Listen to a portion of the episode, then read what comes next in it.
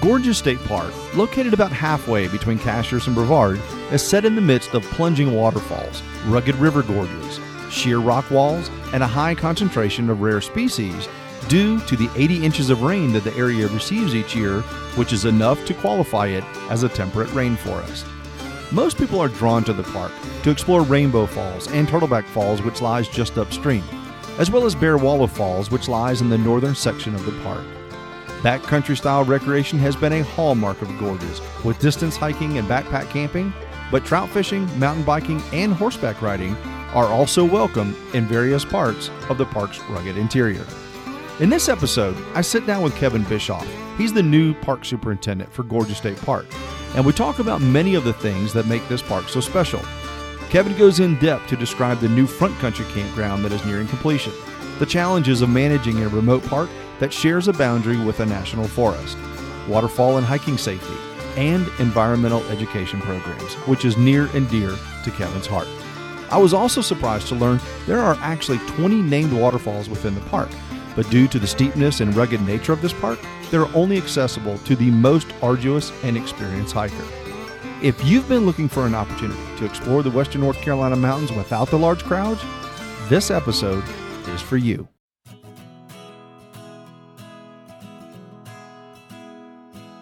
You're listening to Exploration Local, a podcast designed to explore and celebrate the people and places that make the Blue Ridge and Southern Appalachian Mountains special and unique. My name is Mike Andrus, the host of Exploration Local. Join us on our journey to explore these mountains and discover how they fuel a spirit of adventure. We encourage you to wander far, but explore local. Let's go. I'm excited to have Kevin Bischoff here with me. He is the park superintendent for Gorges State Park, and we're going to learn today a lot about all the exciting things, or many of the exciting things going on at Gorges State Park. But I'm excited for our listeners and for me too to get to know Kevin a little bit more here in this episode. So Kevin, first off, man, thanks so much for taking the time out of your day. I know that you're running a little short staff there at the visitor center. Absolutely. I greatly appreciate it for the time, and I'm always excited to talk about Gorges and the area that Gorges encompasses. Yeah, no doubt, man. It's an amazing place, and we're going to hear a little bit more about that. But before we kind of dive into it, Kevin, you and I were talking earlier about our listener demographic, and they are coming from 750 different U.S. cities and 18 to 20 different countries. So they're not all from North Carolina, and they don't all necessarily understand Western North Carolina, but I know they're going to be excited about the things they hear. Let's start by talking about where Gorges State Park is located, and then let's talk a little bit about the unique makeup and the characteristic of Gorges State Park. Sure, absolutely. Now we've talked about it, where that amount of cities that are following this area, it is a little bit surprising, but then, if we start thinking about all the folks that come to visit, it's really not that surprising. A lot of folks come to this part of the state for tourist opportunities, and you and I are both lucky enough to live somewhere where people come to vacation. That means something about our choices on where we've decided to live. Oh yeah. Gorges State Park is technically, our mailing address is Sapphire. It's a very small town. It is situated in between the towns of Cashiers. It's spelled Cashiers, but it's actually pronounced Cashiers. That's how the locals kind of thin out whether you're from around the area or not. And it's in between Cashiers and Brevard. Where that is on a broader scale is we're extreme western North Carolina, and we're actually located just on the North Carolina-South Carolina border, not too far from where the Georgia-South Carolina borders intersect the North Carolina border. It takes about, from the park, it'll take about an hour and a half to get to Asheville, depending on the traffic on some of the local highways. But it's not too far. But where we are geographically sitting is on the Blue Ridge Escarpment, and that's a fancy way of saying where the mountains start to slope off into the South Carolina flat country. Because of that, where we're situated on the Blue Ridge Escarpment, we actually get a tremendous amount of rain. All the moisture from the Gulf of Mexico pushes up into the mountains, and when it does so, it drops a bunch of rain. And in that short amount of time that it takes to drive from here to Asheville, that hour-and-a-half drive, it's actually quite a bit difference in rainfall in that area. Considered a temperate rainforest, so a lot of folks will come and visit. They get really upset when they come, and not really upset, but some of them get fairly upset in the fact that they think they're coming into a jungle or a tropical rainforest. But it's temperate rainforest. We do, as a matter of fact, last week we got just a little bit of snow. We get snow here on fairly frequently, which is one of the big differences. Because of the topography and all that rain, we average. Right now, in the last 10 years or so, we're actually averaging more, a little bit closer to 100 inches of rain per year than our we normally say, not a little bit above 90. So we've had a decent amount of rain, but because of that topography and all that rain, this area, Gorges State Park and the county we sit in, Transylvania County, is considered the land of waterfalls. There's a handful of major river systems that are all tucked in real close to each other. And as the mountains flow off into South Carolina, that topography creates a lot of waterfalls, which makes this area one of the most popular places to see waterfalls, really in North Carolina, but the entire eastern seaboard. There are a lot, and the people who live here, people who have traveled here, will know, Rainbow Falls. They'll know. Is it called Turtleback Falls or just Turtle Falls? It's called Turtleback. Yep. Turtleback, yep. Okay. So you have those two, and something I've learned here just recently, actually from you, is that there is a difference between U.S. Forest Service and North Carolina State Park lines within the area, and Rainbow Falls is actually owned and managed by the U.S. Forest Service, but it really is kind of right in your backyard, so people get hurt, people need assistance, you all are right there front and center. Absolutely. The Gorges State Park proper actually has it's over 20 named waterfalls within the park. Just a couple of them have trails to them. One of the most popularly visited waterfalls in this immediate area is Rainbow Falls and Turtleback Falls, which is part of the Horse Pasture River. And as the Horse Pasture River flows down eventually into Lake Jocassee, actually never crosses within Gorges State Park boundaries. As we discussed, it's on Nantahala National Forest. It's considered Nantahala National Forest, but it is managed by Pisgah National Forest Office. So it's quite a confusing little spot. And one of the main differences that we talk with folks, a lot of folks come and they ask about whether or not they're permitted to swim down and around Rainbow Falls and Turtleback Falls, and because it's U.S. Forest Service, they advise people not to swim in North Carolina State, but there's no, they advise them not to swim, and in North Carolina, we don't permit swimming in undesignated areas. So if there are waterfalls owned and managed by North Carolina State Parks, they wouldn't be able to swim at them at all. I see. Because it's U.S. Forest Service, that's why you see people sliding down Turtleback Falls and swimming at the base of Rainbow Falls then without being, asked to get out or instructed to leave or whatever. That's exactly right. To add to the confusion of it all, the access to those waterfalls is actually through the state park. So folks come and park in our parking lot. It's a Rainbow Falls parking lot. They walk 1.5 miles down to Rainbow Falls, and about halfway down that hike, they actually cross off of Gorges State Park property and onto the U.S. Forest Service property. And there are incidents that happen along that river system. People often slip and fall on the rocks because they can be quite slick.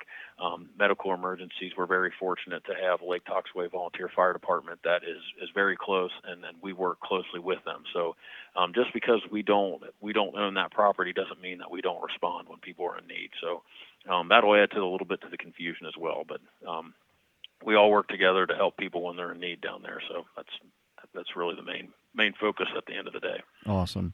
Well, good. Well, we want to come back to that and talk a little bit more about waterfall safety and also about some of the other resources and the assets that are right there in and also near Gorges State Park. But before we do, let's get to know you a little bit more, Kevin, because you are new as of this summer, right? I don't know the date, but as of this summer, you became the latest park superintendent for Gorges State Park? That's exactly right. I started back here in that position actually Memorial Day weekend, so it was at the end of May. Okay. Prior to that, I I've actually been working with North Carolina State Parks for about 14 and a half years. I started in the middle part of the state at Jordan Lake, actually worked out towards the coastal plains, and then from the coastal plains actually came back to Gorges to work as a park ranger from 2011 to 13.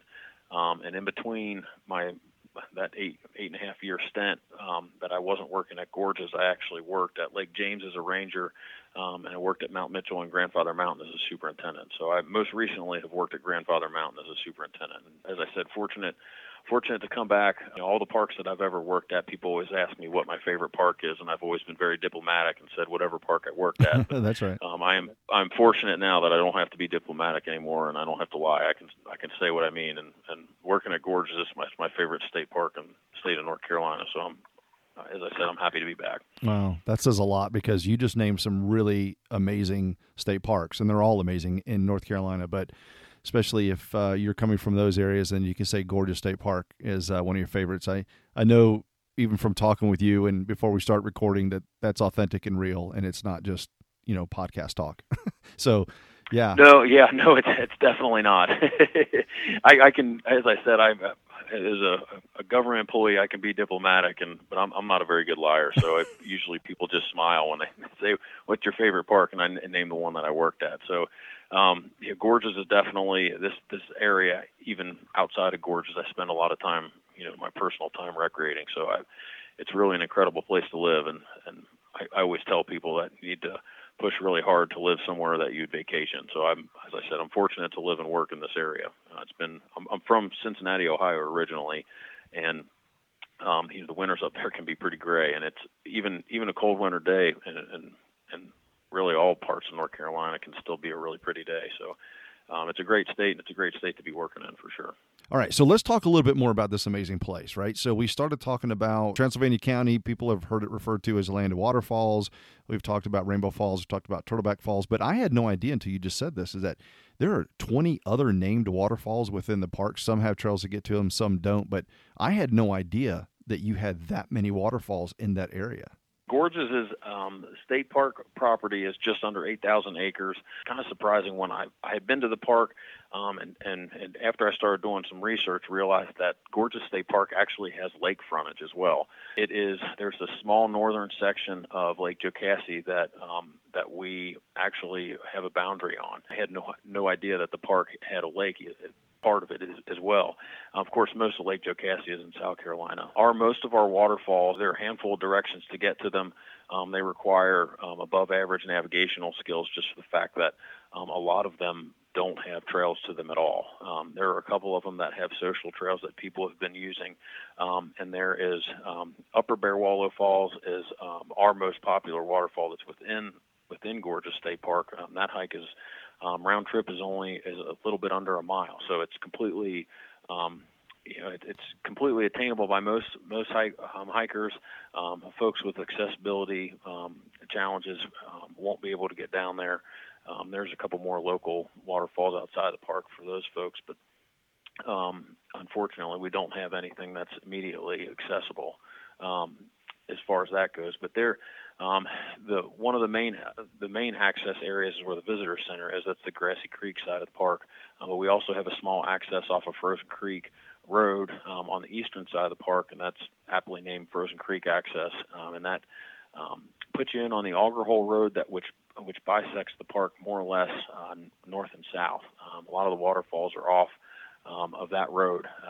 The one challenge with the state park, which is one of the things that makes it so beautiful, is the backcountry and getting in and walking in. All that stuff has to be on foot. So when you start talking about some of the waterfalls to see within the park, and you start talking about 7 and 10 mile round trip hikes, it starts to ruin some of the enthusiasm about getting to the waterfall. So people usually the average is 3 or 4 miles is what the average park visitor wants to walk. And once you start talking about 7 and 10, that starts to cull out interest pretty quick.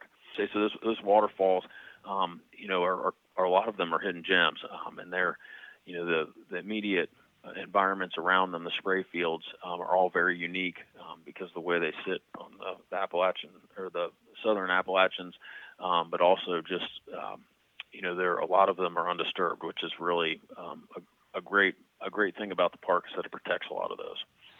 Well, that's great. And so because a lot of that is backcountry, and this is another thing that I've learned recently, and I can't wait to explore more of Gorges State Park. But one of the things that I learned is that it's mostly the camping and overnight opportunities are mostly backcountry. So you're having to hike and walk into them, which makes it undisturbed and probably pristine experience. But one of the things that's really exciting that's coming up is a front country campground within Gorges State Park. And I know that you're extremely excited about that. And I know that listeners will be excited to hear about it as well. So let's talk a little bit about the front country experience, because it seems to me that that's going to open up a whole nother type of experience for people to come and explore, you know, for a few days, Gorges State Park, as opposed to coming in, doing a couple quick trips, and then not going within, you know, the inner sanctum of Gorges State Park with all the backcountry. So now you can experience this on the front country and spend a few days here to explore a little bit more. Absolutely. And we will still have our backcountry options. A lot of those are, 2, 5, 7 mile round trip hikes into the backcountry. Until this July, we actually had, it really depends on, your experience level of camping.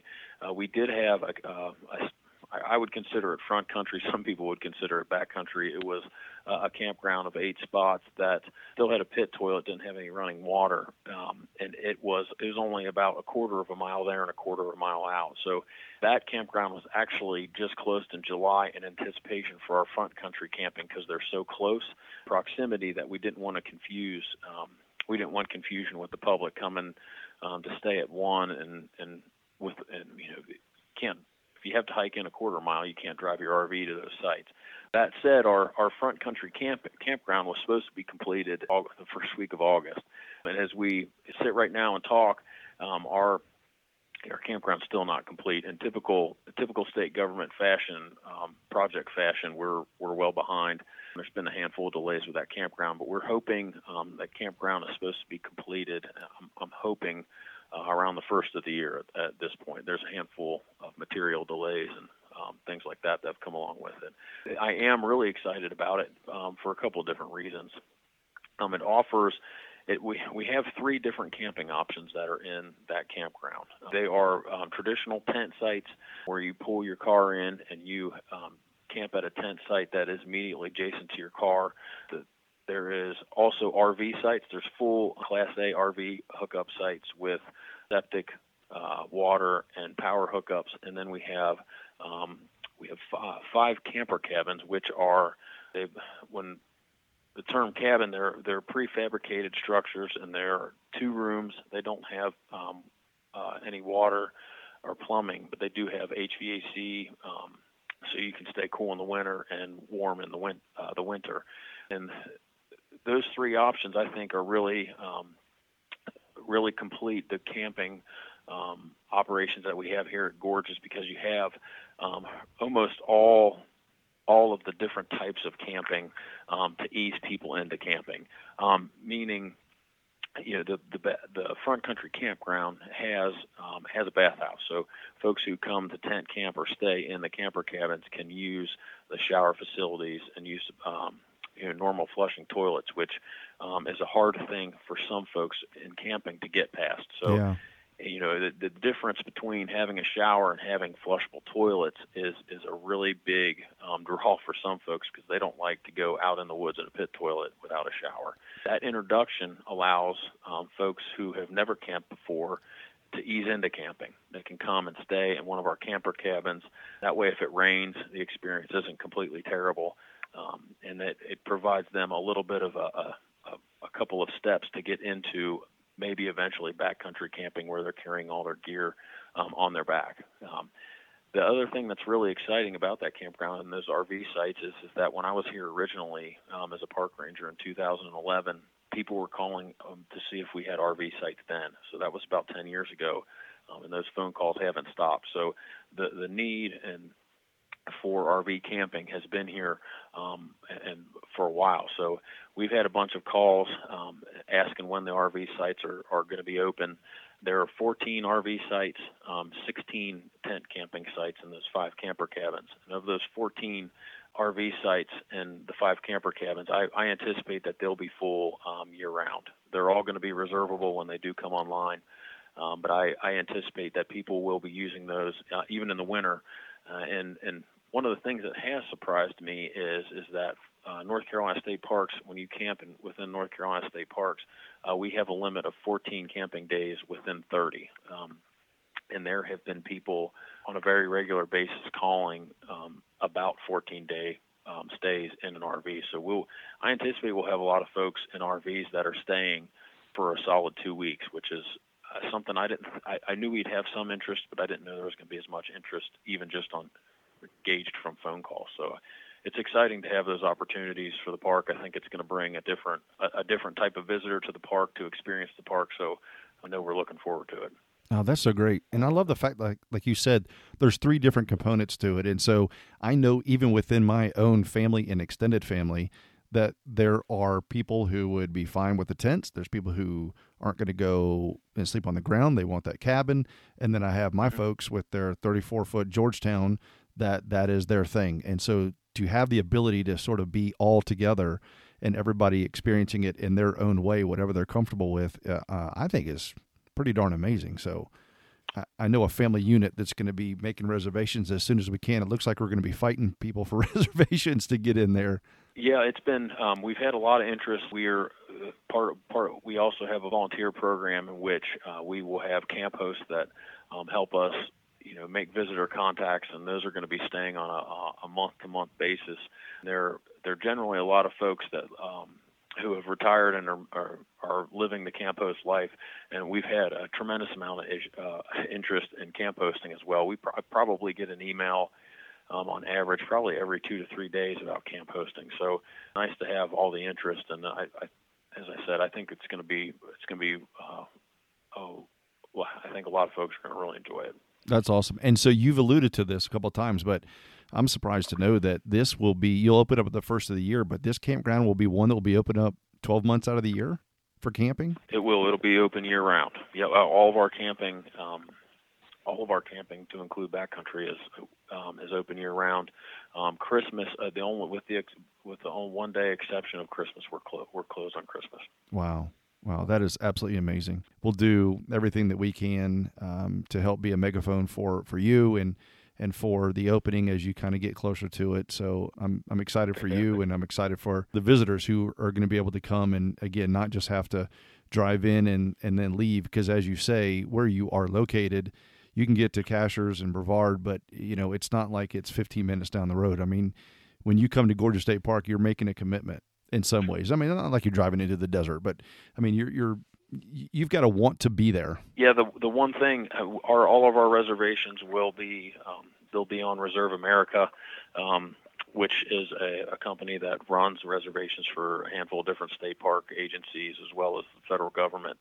The important thing to note right now is that the reservations are not available online because we haven't put them online yet. Okay. With the continued delay, it's been very hesitant to put those sites on there because it just seems like it keeps getting delayed more and more. So I'd rather make people wait a little bit than have them make reservations and have to call them to cancel their waiting plans.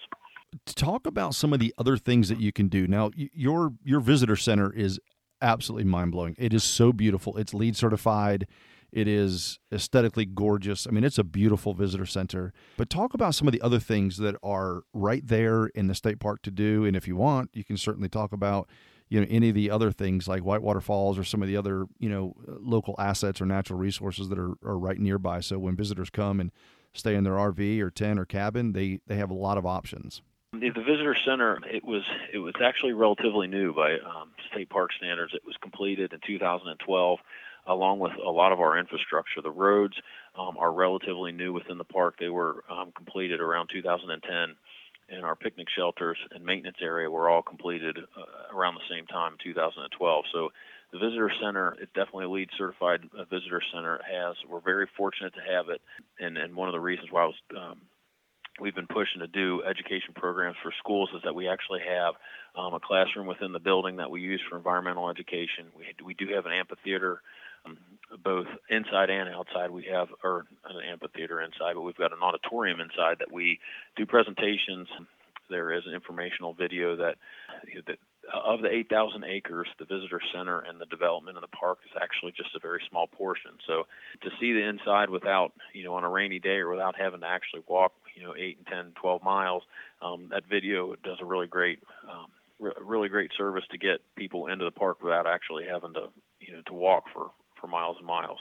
We have museum-grade exhibits within the visitor center and an outdoor amphitheater that we do educational programs from time to time. The park, we've talked a lot about hiking and camping, but we also have some mountain bike options and horseback riding options, all accessible from the east side of the park.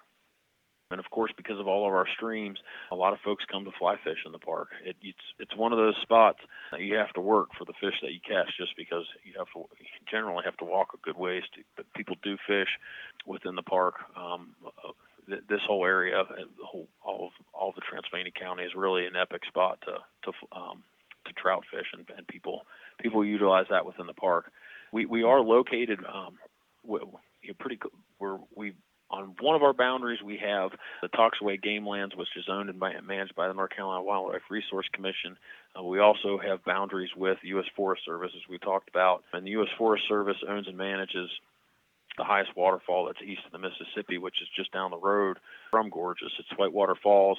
It's about an 8-mile drive down the road. So we are situated in between Cashiers and Brevard, and so when tourists are coming out this direction, our visitor center serves as a contact point for Gorges State Park, but there are folks that come with a lot of questions of surrounding waterfalls and surrounding areas, so we're very fortunate to provide an opportunity to touch base with people and kind of get them back on track, because there will be a lot of people that show up at the visitor center that are still trying to figure out where the heck they're at in Transylvania County. So it's a really great opportunity to touch base with folks, and one of the number one questions we get is, where are the bathrooms? So we have public restrooms within the visitor center that provide a lot of much needed relief for folks when they've been on the road for a while. So this area is becoming Transylvania County, and as a whole, is becoming ecotourism mecca for any number of things. We have a lot of, depending on rare bird sightings. We've got the birder community comes and to the park occasionally. Obviously, photography, mountain biking. We provide a lot of outdoor recreation opportunities, but this area as a whole is just drawing people from all over. Just, and especially if you're here now, we may be just a little past peak leaf season, but this year the leaves have been one of the most spectacular leaf seasons that I've seen since I've been in the mountains. It's really breathtaking right now. So a lot of people are here to see the beauty. Yeah, you're not kidding. This was a weird one this year too. Last year was pretty amazing, and then this year it seemed like that we started off and then it stalled, and then I'm like, oh gosh, here we go. All these leaves are going to be off, and we had a few storms come in, and that wasn't the case. This is, like you say, this has been one of the most absolute vibrant years that I can remember in recent history, anyway. And it's beautiful. In fact, that whole area down there where you are, just kind of tucked into the escarpment, being on the South Carolina border, I have to admit that, I haven't really explored that area as much as I have other areas to explore in Western North Carolina, but. I was at Sassafras Mountain. This is a little off topic, but I was at Sassafras Mountain last Friday, and I enjoyed it. The colors up there were absolutely stunning. There's a couple of new camps up there. It's just, I don't know. It's a beautiful area, and I'm definitely going to be exploring that more. And that's the nice thing about where you are is you can explore North Carolina, you can explore South Carolina. You're in such a great location with so many things that are right around you, right there at Gorges State Park, for sure. Yeah. Yeah, absolutely. I'm embarrassed to admit that I've never been to Sassafras Mountain.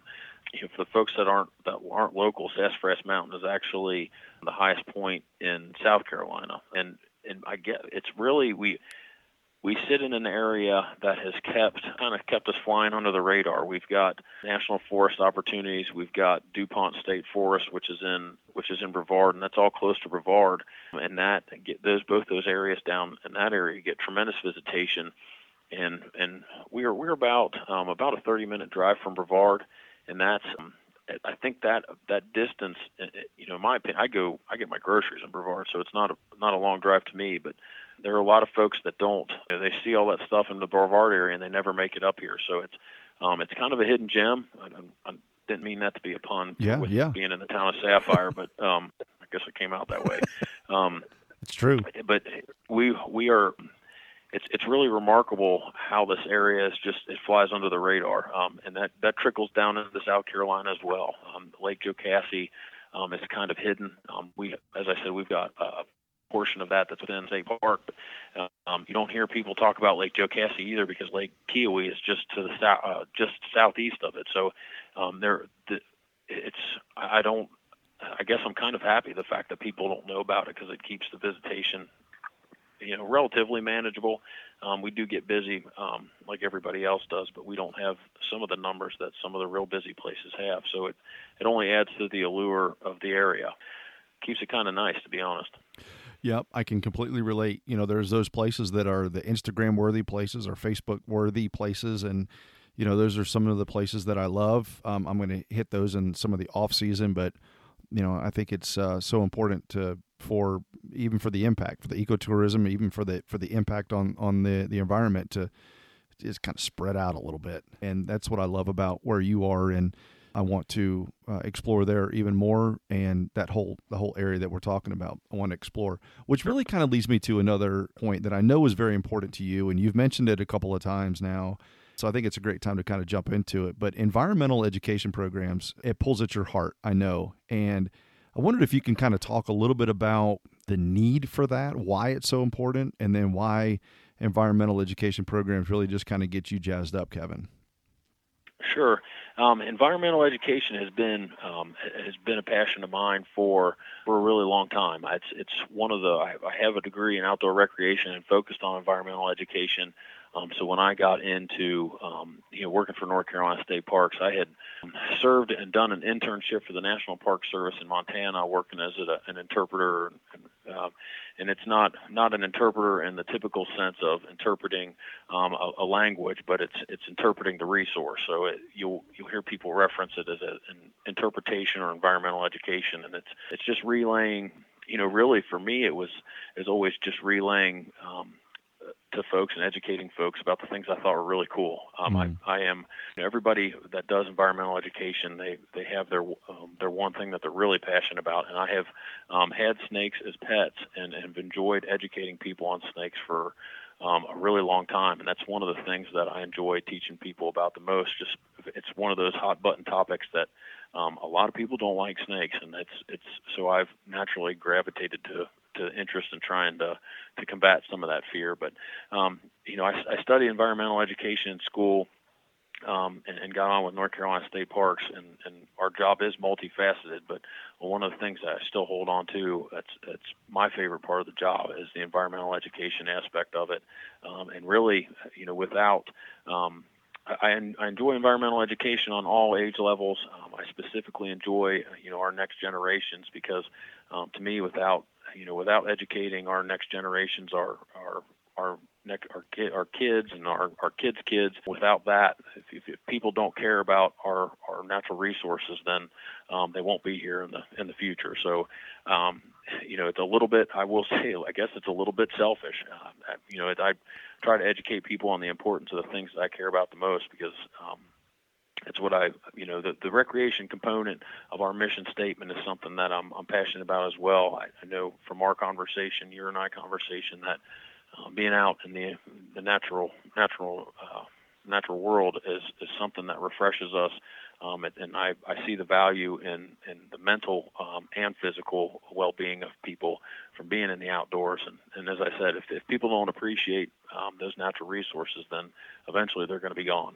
So it's definitely something that's close to my heart, because it's something I'm passionate about. But also it's, as I said, I guess it's a little selfish. So just trying to get people to enjoy and seek the importance of it. Here at the park, we've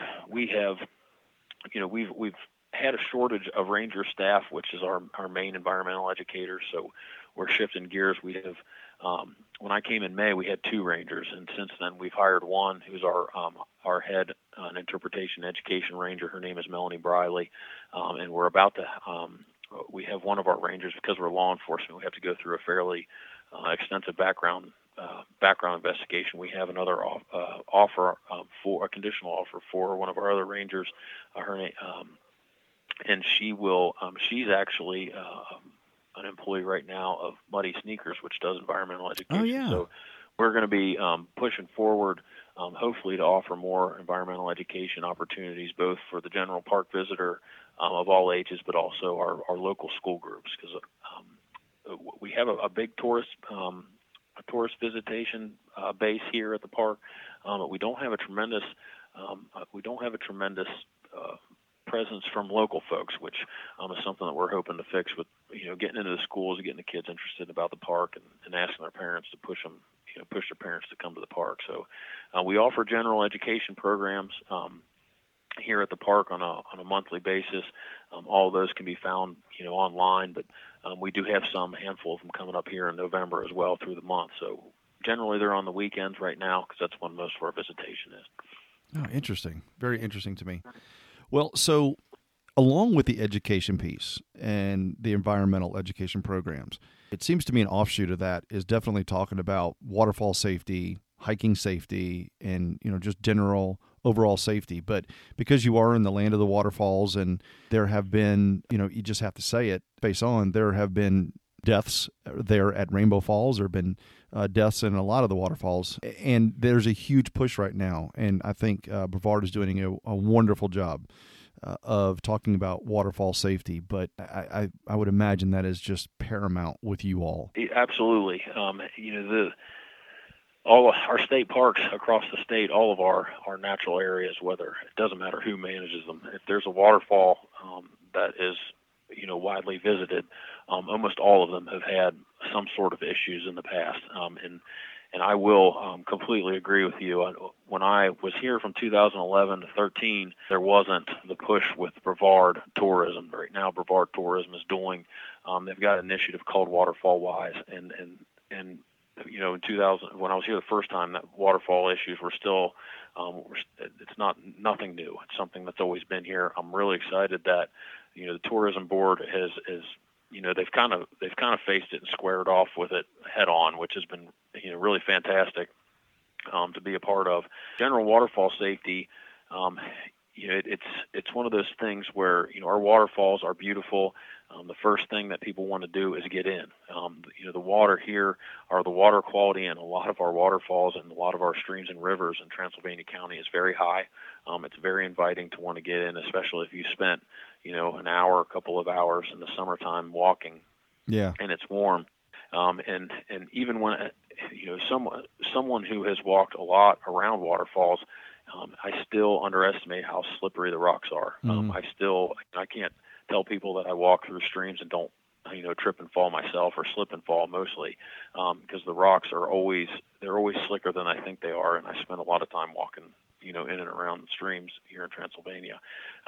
It's some of the things to remember seem almost foolish for me, to say that they're so obvious, but people still make some of the same mistakes. One of the challenges that we have, immediately local here on the Horse Pasture River is that Turtleback Falls is immediately above Rainbow Falls. Rainbow Falls is about 100. I've heard. Two things. I've heard anywhere between 100 and 120 feet tall, and obviously you can't slide or jump off of that waterfall. But people do swim at the bottom of that waterfall. Right above it is Turtleback Falls. It's just a couple hundred yards above upstream, and it's a very popular place for people to swim. It's one of those places that Outside Magazine had a Facebook post, and a lot of local folks always cringe when their favorite waterfall gets on a social media post, because it's like, oh, it just got ruined. Yeah. So when you put a really popular swimming area above a quite a substantial waterfall, it creates problems.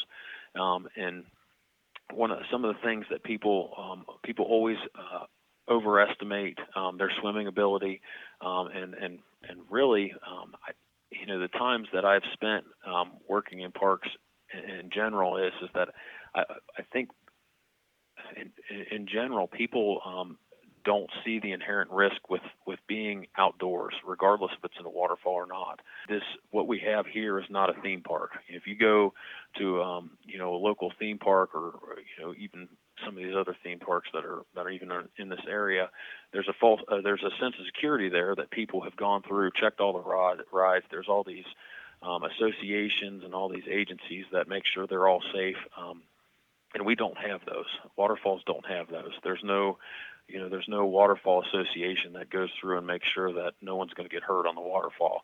And I think there's a false sense of security that people have when they're in and around these waterfalls, that everything's going to be okay. And, you know, just respecting the waterfalls for what they are, giving the waterfalls distance. And a lot of people, I think they succumb to peer pressure. If you spend any time down near around any of the waterfalls in this county, you know, there's one person that will gain the courage to go up and jump off of a waterfall. Then a couple more people jump off, and then there's always a handful of people in the crowd that try to one up. So then there's one person that tries to do a front flip, then there's a back flip, and the next thing you know, it's people are doing crazy things off of waterfalls. You know, the number one thing that we tell people within state parks, and our numbers actually show it. The drownings across North Carolina state parks, whether it's a lake, whether it's the ocean, whether it's here in the mountains in a stream, the majority, and you know, I would say a 90% or more of our drownings that happen within North Carolina state parks are in undesignated swimming areas, and that's folks always come into the park and they always ask about animals, and they're afraid of snakes and they're afraid of bears. And we generally don't have problems with the animals. We have problems with the swimming. Our swimming is our number one thing that we have. Falls from waterfalls or just overlooks and things like that, where people have just gotten too close. Those are two of our main problems that we have in North Carolina State Park. So what we tell people is to not swim in waterfalls, and that's, you know, a tough thing to ask people to do, but our numbers support the fact that, you know, swimming in undesignated areas is inherently risky. You know, one of the other things that I ask people to do is just because somebody else is doing it doesn't mean you should be doing it. Right. I would imagine that everybody has been. My mother used to tell me all the time, it's just, you know, if someone would jump off a bridge, would you do it?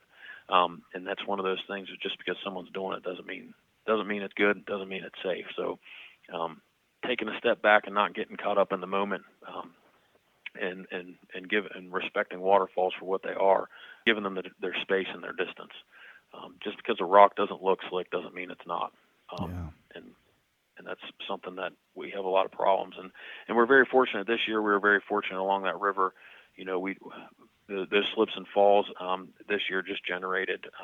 We had a couple of broken ankles and, you know, broken wrists, things like that, but nothing major. So that's really fantastic, because as passionate as I am about educating people about the creepy crawlers in the park, the snakes and things like that, I'm just as passionate about getting people here to visit, enjoy it, and then sending them home safely. Yeah, no doubt. Well, you know, we were talking earlier about sometimes people just don't know what they don't know, and if you haven't been around waterfalls, you're new to them. Just understanding, as you're saying, just how slick those rocks can definitely be, and I'm as guilty as the next. You know, we had a pretty scary situation with my daughter. It was a different waterfall, but she wasn't being, you know, unruly, or she wasn't running around water. You know, she just got too close, and sure. There was some rhododendron. It was thick, and it was in an area that you're talking about. It was an undesignated swimming area, and I saw her and heard her at the same time, and it was just a little pour over, but you know, it was quite cold, and the water was moving swiftly too. And so, you know, I still replay that in my brain, just giving thanks that, you know, she's fine, but it only takes a split second. So yes, not to, you know, overstate it, or, you know, try to be the boogeyman and encourage people not to go seek waterfalls. Just do it safely. Just be aware of your surroundings. If you see signs and those signs say, you know, don't, then don't. Just don't be, you know, don't recklessly, you know, hurt yourself, because, you know, there's so much beauty that's out there. There's so many things you can enjoy. Just just be smart. Just use, a lot of times it's just like using your common sense, it seems to me. Definitely. The thing, it's always intriguing to me, we always have in management of these areas, we always have these, the staff always, obviously, not out in the public, we always have these, these discussions and these battles of, putting signs here and don't putting signs there. And if you have too many signs, people won't read them and all these things. And it's one thing to remember that, all these agencies, not just North Carolina State Park Service, but I can speak with for the Forest Service, National Park Service, our state forestry, the folks that manage these areas put signs in areas for a reason. It's not just because, we like to sit in the visitor center or sit up in the parking lots and watch people's day ruined because they can't get an extra 10 feet closer to the waterfall. It's the reason that, we don't try to ruin people's visit. We're actually trying to keep them from ruining their visit. You're trying to keep people safe, responding to medical, emergency medical response. All the folks that I've ever met that do it for a living and do it would much rather have a day where they don't have to respond to anything. We enjoy providing that service, but we're not trying to ruin anybody's visit. We're just trying to make it a good visit. And one of the things that, a lot of folks don't realize that contributes. And it was a very strange thing for me to learn specifically about Rainbow Falls is one of the things you can do about keeping yourself safe around waterfalls is keeping your dog on a leash. And, before I came to this area, I would have argued with myself and said, well, what does that have anything to do with it? But we've had, I wouldn't say countless, but I don't know the exact number. We've had a bunch of dogs that have gone, the dogs that like to go in the water, they go into the water above one of the waterfalls. The dog starts to get closer to the waterfalls. People, their owners. I'm a dog owner.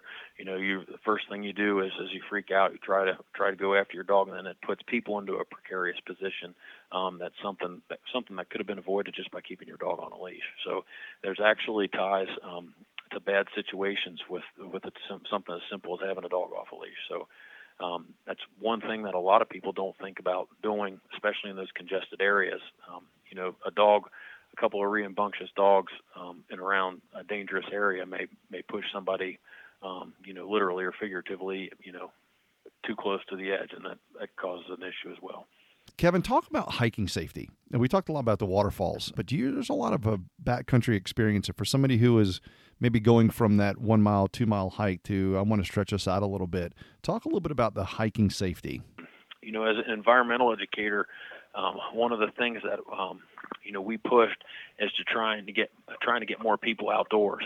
As we all know, anybody that spent any time outside in the last year and a half or so with the pandemic, we realized that push has overflowed a lot of our natural areas. It's been really great to see a bunch of people that have gotten outdoors that have never been outdoors, but that's brought in a lot of inexperienced folks who, I credit social media for getting people interested in the outdoors, but it's also something that, people see these pictures and they don't realize that getting to some of these areas isn't just a couple of minute hike and flip-flops. And that's, one of the things that I've seen routinely is people that just aren't prepared for the weather. As we talked about earlier, this is considered a temperate rainforest. So at pretty much any time, whether it's forecasted or not, you can anticipate rain. So it's always good to have, multiple layers. I always go hiking with stuff that I generally don't use. And it's always much better to be overprepared than it is underprepared. It's always much better to have one too many layers than it is not enough layers. So you can shed layers, but you can't gain layers if you don't have them and you're out in the woods. Touching base on flip-flops, it sounds like I'm kind of joking and being a little dramatic, but you'd be surprised at what kind of footwear people come into the park wearing or I guess not wearing. I've seen the hike down to Rainbow Falls is a 3-mile round trip, and I've seen people that do it bare feet all the way down. Wow. When you go into the backcountry, it's really important to have sturdy footwear because a lot of calls we get to go carry people out is because they've got a broken ankle.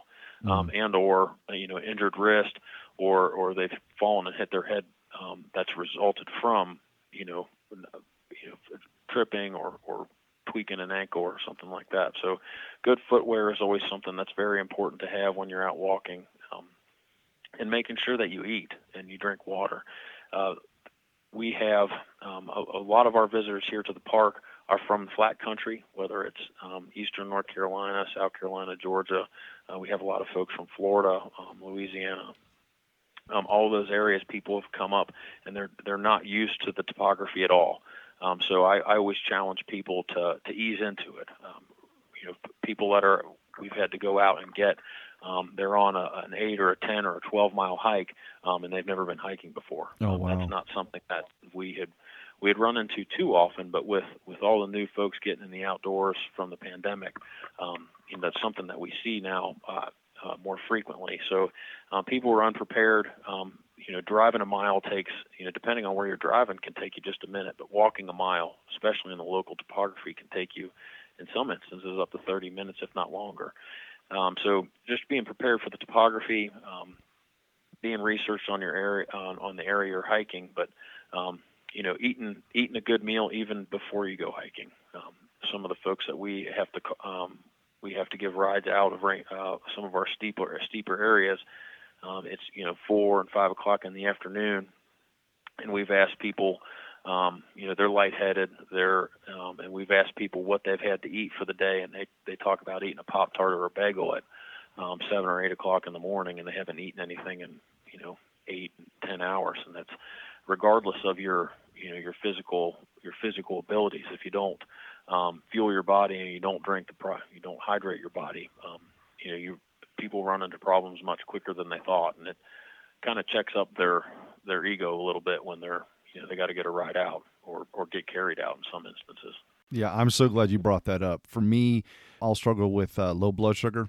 And if I haven't eaten, or even if I have, but I just haven't had enough calories. And as you're saying, I'm not sort of taken into account. And usually I like to be researched up. I like to be safe. I like to be prepared. But, there have been those occasions where I have maybe not had as many calories as I need to, or the right type of fuel, not right type of food. And it is pretty bad when you're sitting on the side of the trail and the group can't go on because my heart rate won't regulate and my blood sugar is out of whack. So that ruins the day for everybody. So I'm so glad that you brought that up, because unfortunately I've made that mistake more times than I care to admit. But yeah, it can definitely ruin your day.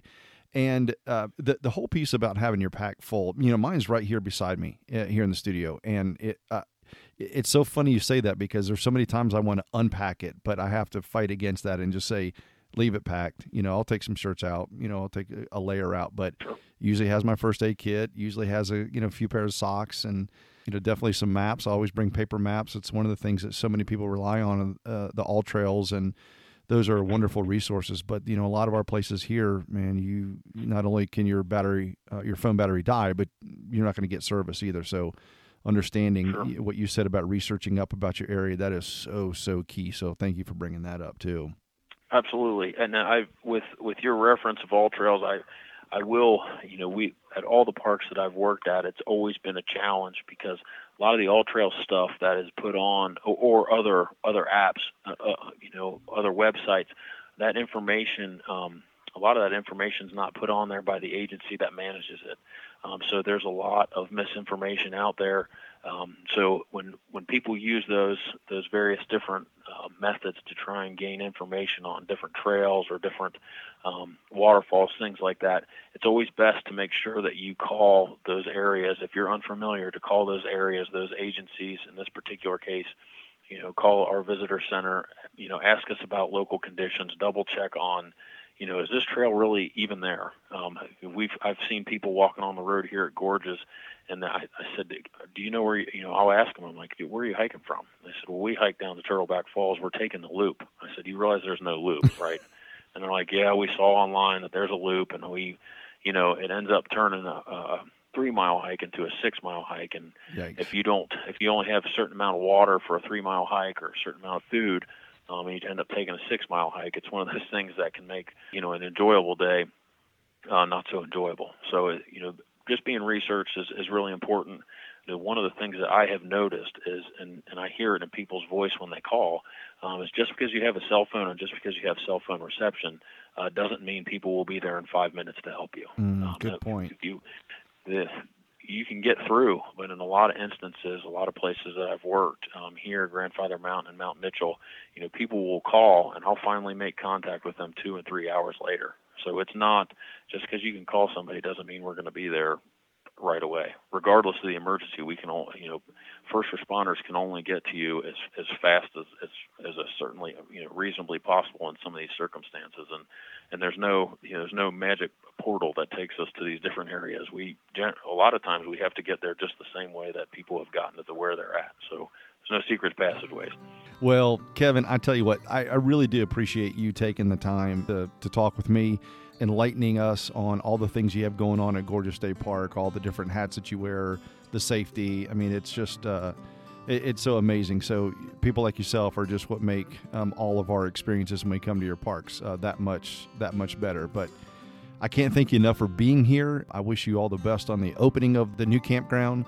I know, as you've mentioned, that people have been asking you for years already, so wondering whether or not people will come is not even a question. You just know they will. It's just a matter of really the question of how long will it be before I can actually get in and stay with all the reservations that people are trying to make. So just, I really appreciate your time. Thanks for what you do. It's important work. And I have thoroughly enjoyed getting to know you and getting to know a little bit more about this wonderful state park that I love. Absolutely. I appreciate the time. As I said, I'll talk about Gorges all day long. It's nice to have interest in the park, and as I tell folks, that without people visiting the park, I wouldn't be able to be here to do what I enjoy doing. So I'm always appreciative of visitors. Hopefully folks who are listening to this podcast generate some interest, and hopefully we'll see them either out in the trail or passing somewhere along in the park. Like many people, I first visited Gorges State Park to hike to Rainbow and Turtleback Falls, and I quickly realized that there is so much more to do at this lesser visited gem. The addition of the Front Country Campground is going to be a huge asset, and I imagine it will make this park a destination to explore for a weekend or even longer. The rugged beauty of Gorges State Park allows visitors to feel removed from civilization while walking deep into the gorgeous wilderness. It is the perfect place for those who enjoy longer backcountry hikes and camping, or those seeking to extend their hiking distance. And, as Kevin pointed out, fly fishing, mountain biking, and horseback riding can also be enjoyed within the confines of the park. I hope a visit to Gorges State Park is in your future. I know it's in mine. I cannot wait for that campground to open. If you enjoy this episode, then you'll definitely want to subscribe to the podcast so you can stay up to date with all future episodes. Be sure to check us out on Facebook and Instagram, and feel free to reach out to me at mike@explorationlocal.com if you have an idea for a future episode. I'd love to connect with you. Well, that's going to do it for this episode. Until we meet again, I encourage you to wander far, but explore local.